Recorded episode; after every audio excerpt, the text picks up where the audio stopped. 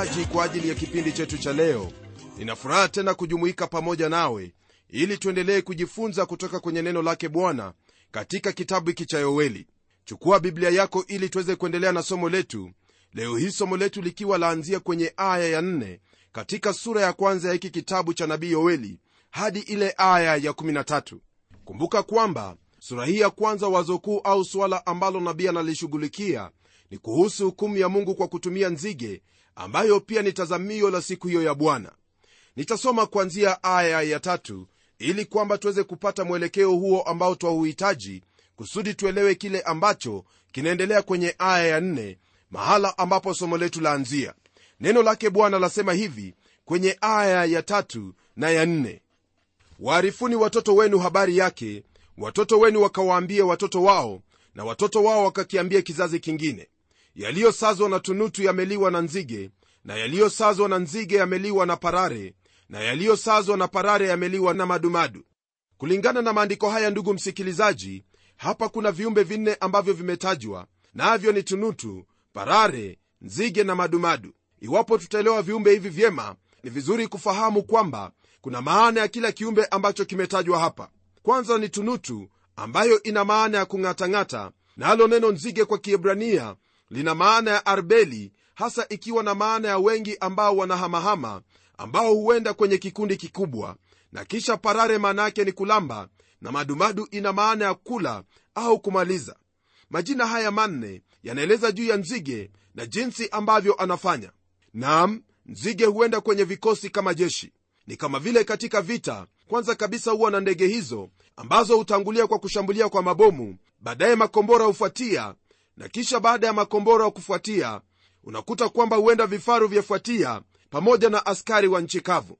Askari wa nchi kavu ndio ambao hasa humalizia vita kikamilifu. Ndugu msikilizaji na kama vile nimekuelezea hapo awali nzige huenda kwenye vikosi kama vile jeshi huenda. Nzige hawa hawana jemedari wala mfalme wala hawana maluteni ama masajinti lakini wao hujipanga na hakuna mmoja ambaye hukosa njia yake. Mara nyingi ndugu msikilizaji nzige imetumiwa na mungu kama njia ya kuhukumu watu wake lakini huenda sehemu hii twaweza kuiweka kama vile ambavyo ni nzige ambazo zilikuwa zimevamia nchi hiyo kama vile ilivyo kawaida. Lakini huenda haikuwa ni hukumu ya mungu bali ilikuwa ni onyo kwa watu wa mungu kwa lile taifa ambalo lilikuwa limeacha maadili yake bwana. Yoeli ambaye ni mwanzilishi wa kwanza kuandika yale ambayo mungu alikuwa akimnenea alitabiri wakati mmoja na eliya. Huyu eliya ndiye aliyetumwa kwa ule ufalme wa kaskazini kusudi auonye ule ufalme kuhusu hukumu ya mungu itakayowajia. Lakini huyu mtu yoweli yeye anaonya taifa hili la yuda au ule ufalme wa kusini kwa njia ambayo ni kama mchezo wa kuigiza au sinema kuhusu hukumu ya mungu ambayo yaja. Baada ya kuonya watu kuhusu lile ambalo litapata taifa hilo wasipobadilika yeye anaondoka na kuanza kunena kuhusu lile ambalo litakuwepo siku za baadaye hasa kuhusu siku hiyo ya bwana ambayo yaja msikilizaji hivyo ndivyo ambavyo manabii wote walivyokuwa wakinena. Wananena kuhusu matukio yatakayokuwepo hivi karibuni na kisha wananena kuhusu lile ambalo litatukia baadaye au siku nyingi ambazo bado hazijawa. Siku ya bwana ndugu msikilizaji ni siku ambayo watu wamekosa kuielewa viwavyo ingawaje ni kati ya maandiko ambayo ni yenye umuhimu sana.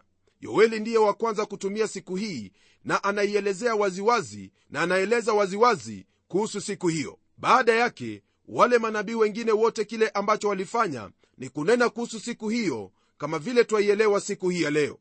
Ndugu msikilizaji naona kwamba ninaanza kukimbia mbele katika sura hii lakini kile ambacho ningelipenda kukuelewesha ni kwamba yoeli alikuwa akinena kuhusu lile ambalo lilikuwa likitendeka wakati huo katika nchi yake ili aweze kunena kuhusu siku hiyo ya bwana ambayo itaanza kwa dhiki kuu. Je wakati wa dhiki hiyo kuu itaanza vipi dhiki hiyo ndugu msikilizaji yaanza na wale wapanda farasi wanne katika kile kitabu cha ufunuo. Kwanza kutakuwepo na amani ambayo si ya kweli kisha kutakuwepo na vita baadaye njaa itafuata na mwisho kabisa kutakuwepo na mauti ambayo yatatanda ulimwenguni kote. Mambo haya ndugu msikilizaji ninaona kwamba yanafanana kabisa na jinsi ambavyo yoeli ametajia aina nne za nzige ambazo amezinena. Kumbuka kwamba kuna aina nne za nzige kwenye kitabu cha yoeli na kwenye kile kitabu cha ufunuo kuna hizo farasi nne ambazo pia zanena kuhusu uharibifu.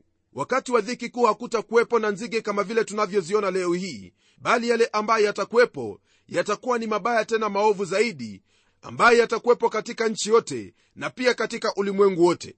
Ulimwengu wote ndugu msikilizaji utakuwa umeharibiwa kabisa wakati ambapo bwana yesu kristo atarudi ili kuweza kuuimarisha ufalme wake.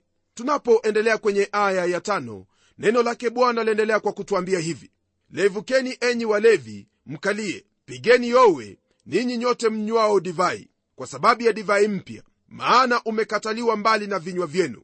Msikilizaji wangu lile ambalo hasa nabii yoweli ananena hapa ni kuhusu yale ambayo yalikuwa yakitendeka wakati huo. Nam zile nzige zilipovamia nchi ile ya kwanza ambayo yaliliwa ni mizabibu ambayo hutumiwa kuteneza divai bustani zote za zabibu ziliharibiwa na hakukuwepo tena na mvinyo kwa wale ambao ni walevi. Mtu yoyote ambaye alikuwa ni mlevi katika siku hiyo alijipata kwamba anakunywa dawa ambayo hakuwa amenuia kuinywa kwa sababu hakukuwepo na divai tena ya kunywa. Ndugu msikilizaji hili ni jambo ambalo latufunulia wazi kwamba wakati ambapo taifa hilo lilianza kuanguka lilianza kuanguka kwa hiyo dhambi ambayo ni mbovu kabisa ya ulevi. Mara kwa mara twakumbushwa kwamba kwa ajili ya watu kunywa mvinyo na kuendesha magari kumekuwepo na ajali nyingi barabarani na watu wengi wamepoteza maisha yao kwa sababu ya mtu mmoja ambaye alikuwa akijiburudisha au wengine hupenda kusema kwamba alikuwa akifurahia uhuru wake kwa kunywa mvinyo au pombe. Jamii nzima zimeuliwa kwenye barabara wakati ambapo wametoka kwenda kwenye likizo kwa sababu ya dereva mmoja ambaye alikuwa amelewa naye akawagonga. Ndugu msikilizaji waweza kusema lolote lile ambalo waweza kutaka lakini kile ambacho kipo hapa ni kwamba neno lake mungu lanena kuhusu ulevi. Nitakwambia waziwazi kwamba siyo jambo ambalo mungu analipenda na wala mungu hapendi walevi hata kidogo.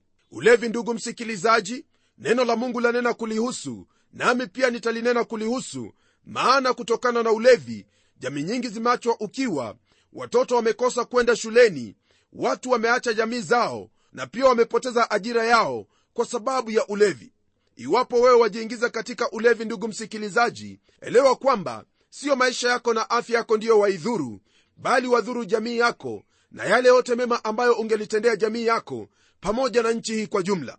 Kwa sababu hiyo ni jambo ambalo wafaa kufahamu kwamba ulevi hakuna lolote ambalo la kusaidia ila la kuletea hasara katika maisha yako. Siamini kwamba ungelipenda kuendelea kupata hasara maishani mwako bali ungelipenda kupata faida katika maisha yako na zaidi sana kufaidisha nchi hii ambayo ya kuhitaji wewe. Kumbuka kwamba ulevi umewafanya maprofesa kuwa wapumbavu imefanya wale ambao walikuwa juu kutelemshwa chini na pia imewafanya watu ambao walikuwa wanawajibika kutowajibika hata kidogo. Ulevi ndugu msikilizaji kuna wale ambao wamesema kuwa ni ugonjwa lakini huo tu ndio ugonjwa ambao lakini huo tu ndio ugonjwa ambao waweza kununua kutoka kwenye duka au soko. Ni ugonjwa ambao wewe mwenyewe wautaka. Ni ugonjwa ambao umewafanya watu kupoteza kazi zao. Ni ugonjwa ambao wewe mwenyewe waunywa. Ni ugonjwa ambao umewaua watu na kuwafanya wengi kuwa mateka. Siamini kwamba hilo ndilo jambo ambalo ungelitaka maishani mwako. Kwa hivyo ni vyema uache ulevi. Neno hili la mungu latuambia kwamba levukeni enyi walevi mkalie pigeni yowe ninyi nyote mnywao divai msikilizaji kama vile ilivyokuwa kwa israeli kwamba ulevi ndio ulioanza kubomoa msingi wa taifa hilo hivyo ndivyo ilivyo kwa taifa lolote. Dhambi hii ambayo ilikuwa katika israeli ni dhambi ambayo yoeli aliitaja tu na wala hakutajia ibada ya sanamu ambayo ilikuwa hasa ni uasi dhidi yake mungu na ambayo mwishowe iliangusha taifa hilo. Wakati huo ambapo yoeli alikuwa akinena maneno haya watu hao walikuwa bado wakisema kwamba wanamwabudu mungu na hivyo ndivyo ilivyo hata katika taifa letu leo hii. Watu wanaendelea katika ulevi wanaendelea katika kuabudu vile ambavyo sio mungu yani kama vile vyeo hali yao mali yao na yote ambayo wameyapata lakini wanaingia kwenye maabada wakidai kwamba wanamwabudu mungu. Kumbuka kwamba iwapo mungu hakuliacha taifa la israeli kwenda bure ni lazima pia mungu hatatuacha sisi iwapo hatutaacha mambo ambayo ni chukizo kwake mungu ulevi pamoja na kuabudu hivyo ambavyo mungu ametupa. Ndugu msikilizaji israeli ilianguka kwa ajili ya ulevi utawala ule wa kirumi ulianguka kwa ajili ya ulevi ule utawala mkuu wa babeli ulianguka pia kwa ajili ya ulevi. Na wafikiri kwamba sisi twaweza kuepuka? Hatuwezi kuepuka hata kidogo. Ni vyema uwajibike na kumakinika kuhusu jambo hili. Wewe ambaye unanisikia ni wewe ndiwe ambaye waweza kuleta utofauti ambao wahitajika katika nchi yetu ya leo kwa kutenda hilo ambalo lafaa. Tunapogeukia aya ya sita, neno lake bwana laendelea kwa kutwambia hivi.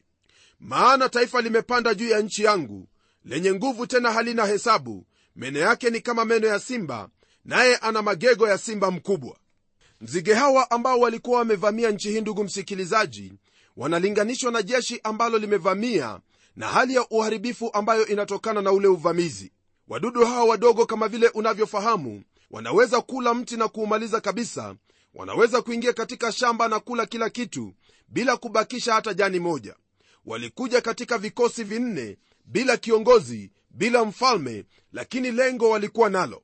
Na kama vile nilikuwa nimekuelezea hapo awali mara nyingi mungu aliwatumia kama hukumu juu ya kila taifa ambalo lilikosa kumtii najua kwamba ninaponena habari hizi wakumbuka yale matukio ambayo yalikuwepo kwenye kile kitabu cha kutoka wakati ambapo nzige zilivamia nchi hiyo ya misri kwa sababu farao alikataa kuachilia wale watoto wa mungu ili waweze kwenda na kumwabudu. Na lile ambalo laaminika ni kwamba nchi hiyo ya misri haikuwa jangwa bali baada ya nzige zile kula kila kitu mimea yote iliyokuwa katika nchi hiyo basi jangwa lilianzia wakati ule. Mpendwa msikilizaji nzige inapoangukia mahali popote fahamu kwamba lile ambalo hufuatia ni njaa. Baadaye huyu nabii yoweli ataendelea mbele na kunena kuhusu siku ambazo zaja hasa siku hiyo ya bwana ambayo itakuwa kama nzige ambazo zimevamia nchi.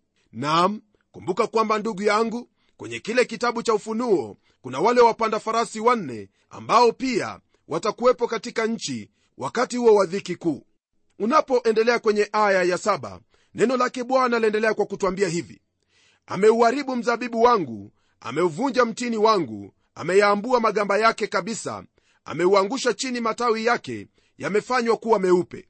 Hili ambalo twalisoma kwenye aya hii latuonyesha jinsi ambavyo nzige hizi zaweza kuangamiza mmea aina yoyote hata kama ni mzabibu au mtini. Ndugu msikilizaji wale ambao wameona nzige zikifanya kazi wanafahamu lile ambalo ninalolinena nzige wanapotua kwenye sehemu iwapo sehemu hiyo ilikuwa ya kijani kibichi baada ya dakika chache utaona kwamba sehemu hiyo ni udongo unaoonekana. Na kwa jinsi hiyo nzige wanapotua juu ya mti wowote ule ni muda mfupi tu unapata kwamba mti huo umeanguka. Yoweli anapowaambia mambo hayo ndugu msikilizaji anawapa onyo kuhusu yale ambayo yatakayotukia.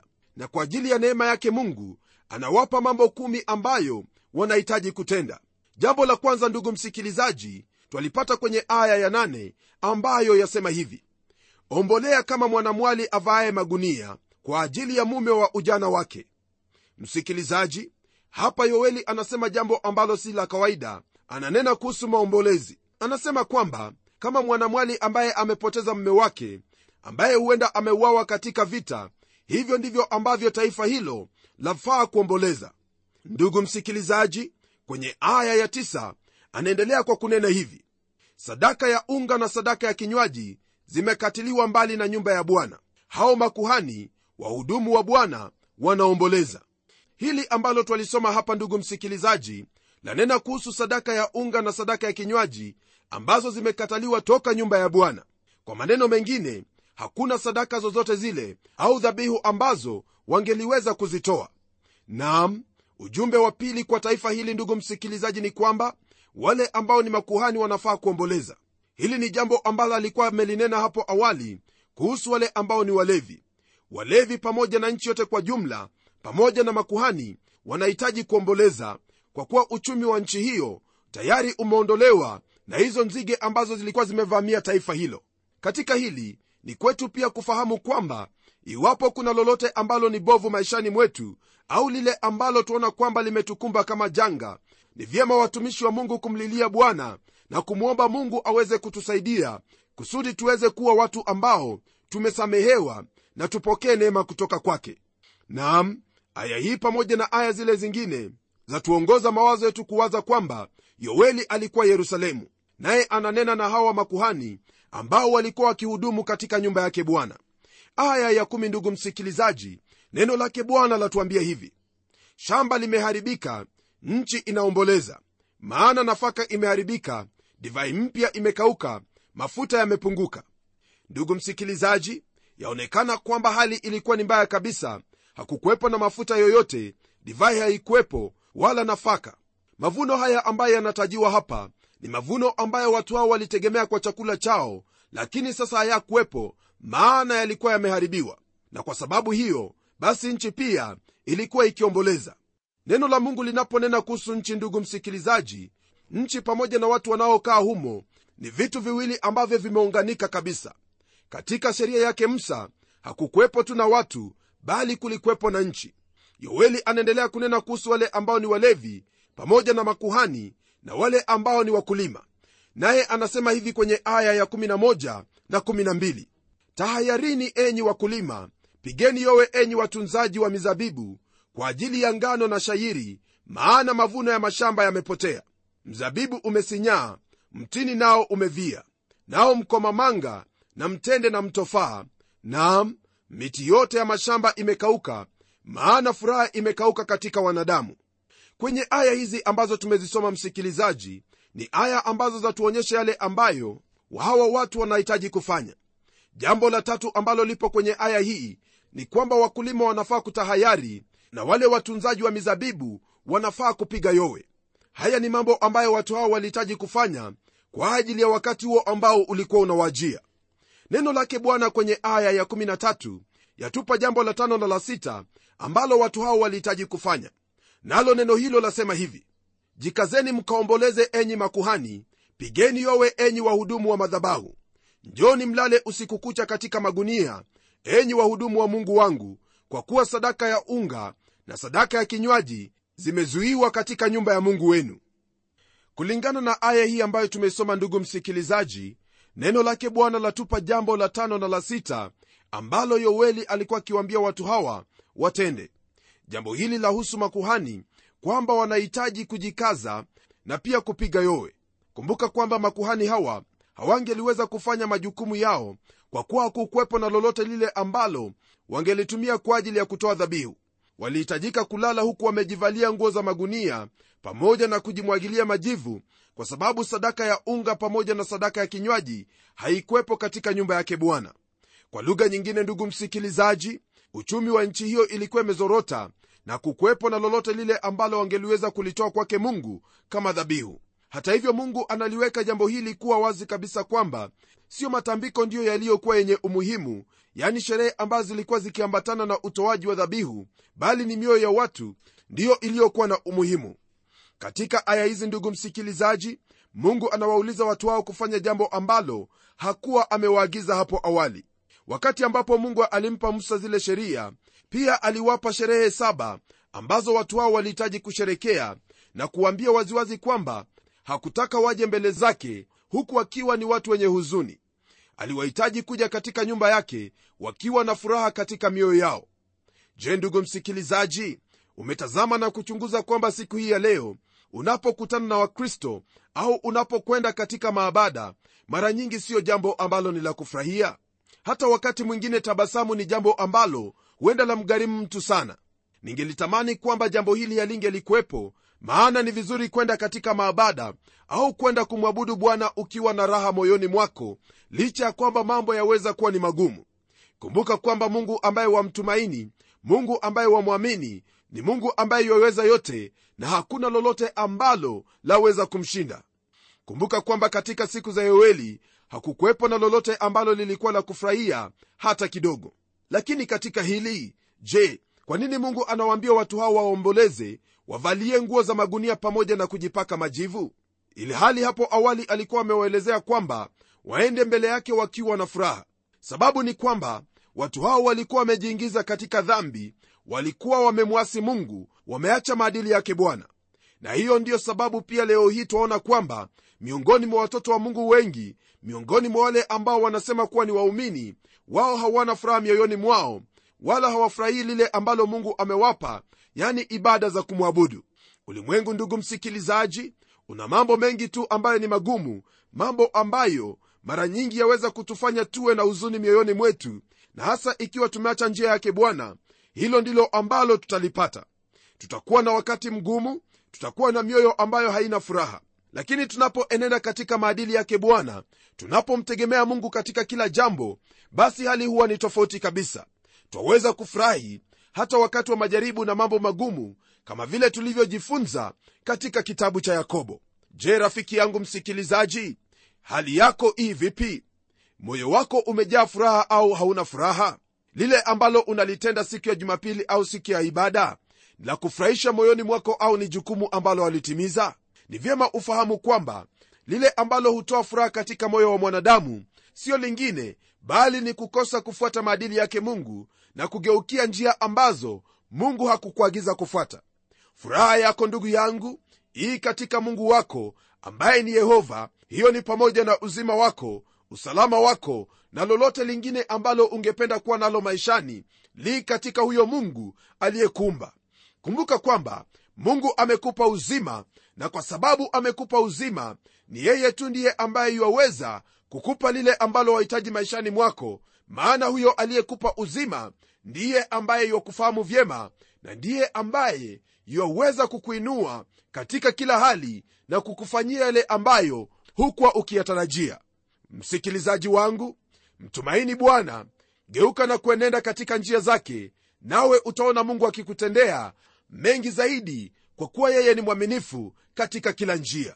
Na kwa hayo basi ninaamini kwamba umemakinika kwa jambo hilo na hilo jambo ndilo ambalo utalifuatia. Nitaomba pamoja nawe ili kwamba mungu aweze kukusaidia.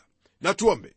Baba mungu tena baba wa bwana wetu yesu kristo asante kwa ajili ya siku hii njema siku ambayo bwana umetupa neema na rehema zako kusudi hasa tulisikie neno lako ambalo latuagiza na kutuongoza katika mwelekeo ambao wahitaji tuenende kwayo. Umetufundisha katika neno lako kwamba twahitaji kuacha mambo yale ambayo hayatokani na neno lako na kuyatenda hayo ambayo umetufunulia kwa neno lako hasa kupitia mwana wako yesu kristo ili kwamba tuweze kuishi kulingana na vile ambavyo yatupasa kuishi yani kwa kukupendeza. Ni ombi langu kwamba ndugu yangu msikilizaji utambariki katika maisha yake utamwinua na kuweka miguu yake imara katika neno lako hasa anapoamua kulifuata neno hili na kulitenda. Maana kwa kufanya hivyo ndipo atakapoona fadhili zako na baraka zako maishani mwake. Asante bwana maana najua kwamba utamwezesha kwa nguvu za roho mtakatifu pamoja na neema hiyo ambayo umempa kwa ajili ya kila hali maishani mwake. Naomba haya nikiamini kwamba ndiyo utakayoyatenda kwa kuwa nimeomba katika jina lililo juu jina la yesu kristo amen. Msikilizaji wangu hakuna yeyote aliyelifuata neno hili akaliamini na akalitenda na mungu akamwaibisha. Neno lake ndugu msikilizaji halitaanguka mchangani unapolitazamia unapolitumainia unapoenenda kulingana na neno hilo. Neno hilo litakutendea kama vile ambavyo mungu amenena kwa kuwa mungu na neno lake ni mmoja. Kwa ajili ya hayo ndugu yangu natazamia kusikia ushuhuda wako kwamba umebarikiwa. Nam tukutane tena kwenye kipindi kijacho kwa neema yake bwana. Hadi wakati huo mimi ni mchungaji wako jofre wanjala munialo na neno litaendelea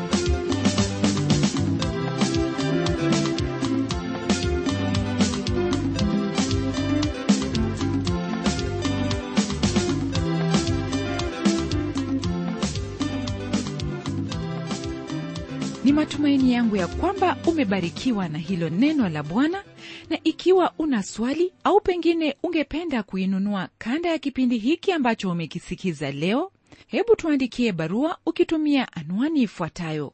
Kwa mtayarishi kipindi cha neno transworld radio. Sanduku la posta ni 21514 nairobi kenya pia kumbuka waweza kutumia anwani yangu ya email ambayo ni pomodo at twr co ke na pengine ungependa tu kutumie vijitabu vya kukuinua kiroho hivyo basi utuandikie barua na utueleze hivyo. Na hadi wakati mwingine ndimi mtayarishi wa kipindi hiki pamela omodo nikikwaga nikikutakia mema leo. Neno litaendelea